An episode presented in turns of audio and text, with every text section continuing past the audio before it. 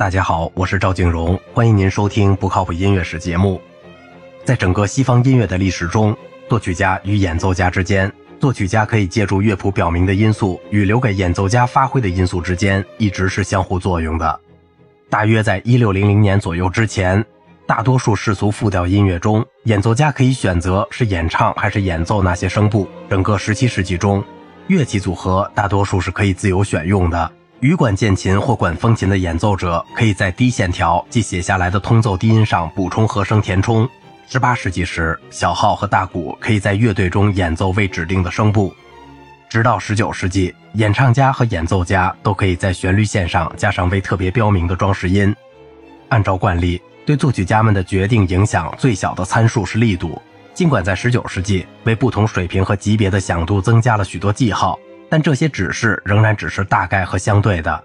这个时期的乐器法已经有严格的规定，但是速度的轻微变动、钢琴制音器的使用、肢体不同部位的相对突出，以及其他的许多细节，通常都不得不由演奏家自己做出判断。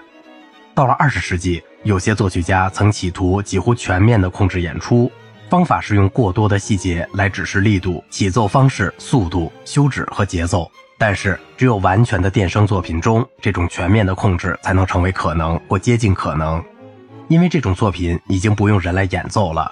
事实上，控制与自由的分级和波动的范围在二十世纪扩大了。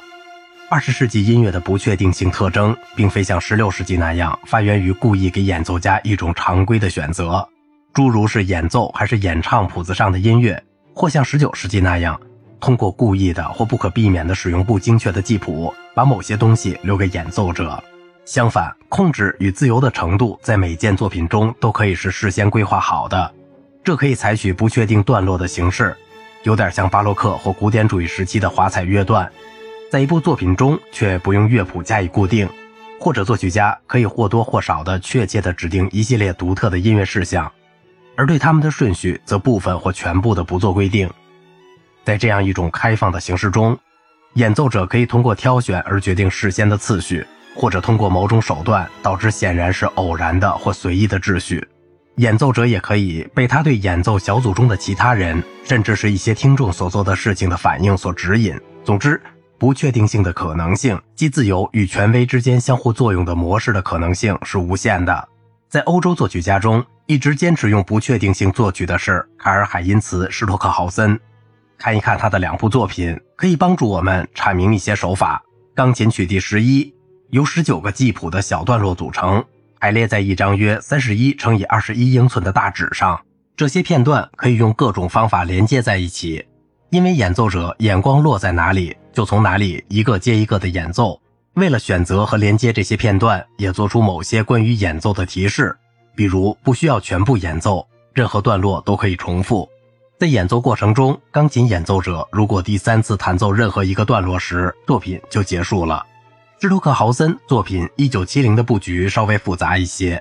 这部作品由四个人演奏：钢琴、电子中提琴、电子琴和锣，还有四个扬声器。材料选自一个调节系统，也就是无线电短波。演奏者自由选择并立即展开。扩大、浓缩、延伸、缩短，赋予了不同色彩或多或少清晰的发音，移位、调节、放大、同步。演奏者根据谱上标明的展开顺序加以模仿或变化。作为调节系统，四个演奏者各有一部磁带录音机，在整个录音期间，为每个演奏者准备的不同磁带不断放送贝多芬音乐的片段。演奏者随心所欲地开关扬声器来进行控制。这里的一个新因素就是吸收了贝多芬音乐的片段，虽然经过了改写，但立刻就可以辨认出来。施托克豪森在他的一些早期作品中已经用类似的方法使用了借用的材料，最著名的就是《青年之歌》、远距音乐和赞美歌。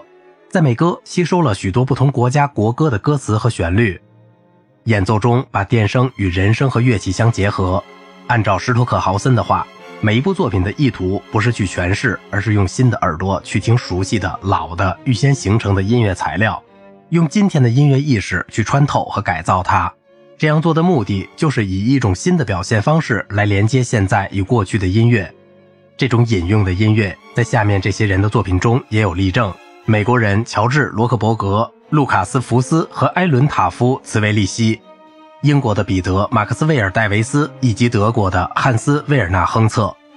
波兰作曲家维托尔·卢托斯瓦夫斯基有选择地使用不确定性手法。他是华沙音乐学院作曲和钢琴的毕业生，在其早期的民歌风格的作品中深受巴托克的影响。后来，他短暂地采取他个人版本的十二音序列法。从威尼斯运动会起，他开始给演奏者一些自由活动的空间，同时却非常坚持他对整个作品的权威。例如，在弦乐四重奏中，演奏者一起开始演奏一个部分，但每个都是按照谱上规定的节奏。独立的演奏一个音高已经确定的声部，没有一种协调的速度或拍子，作为个别的表情解释而引入了渐慢或渐快，直到下一个关卡的到来，然后在一个演奏者的信号下，他们又重新一起演奏。像这种短小段落的演奏几乎是没有任何区别的。第二交响曲也使用了类似的手法，除了每一段的开头是由指挥发出信号。由于作曲家在每一段中把演奏者限制在一小组音高上，结果产生一系列静止的块状和声。第三交响曲极其微妙而有艺术性的应用了这一方法。随意演奏的部分允许个别乐队演奏者反复陈述一个音型，或者以独唱者唱华彩乐段的方法去发展一个动机。有时八把小提琴有规定的音高指引，但只是大概的时值。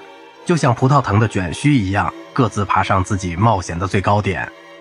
这些段落几乎不大可能通过准确的记谱而达到一种自由和雄辩的效果。这首交响曲包含两个乐章，第一乐章由一个引子前导，第二乐章的后面有一个尾声。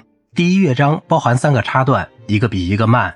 这部作品在单簧管、铜管乐器和打击乐器的一个提词动机上开始和结束，那是由四个快速的一音上的敲击。这个动机再次出现时，就给曲式中的一些关键点划定了界限。例如，引子的末尾、第二和第三插段的开头，以及第二乐章的开头，提词动机在这儿立即重复了八次。不确定性的一个副产品就是各种各样的新型记谱法。乐谱的范围极广，从常规的五线谱的片段，都用纯粹的图形提示旋律的曲线、力度范围、节奏等，再到更加含糊和枯燥的指令。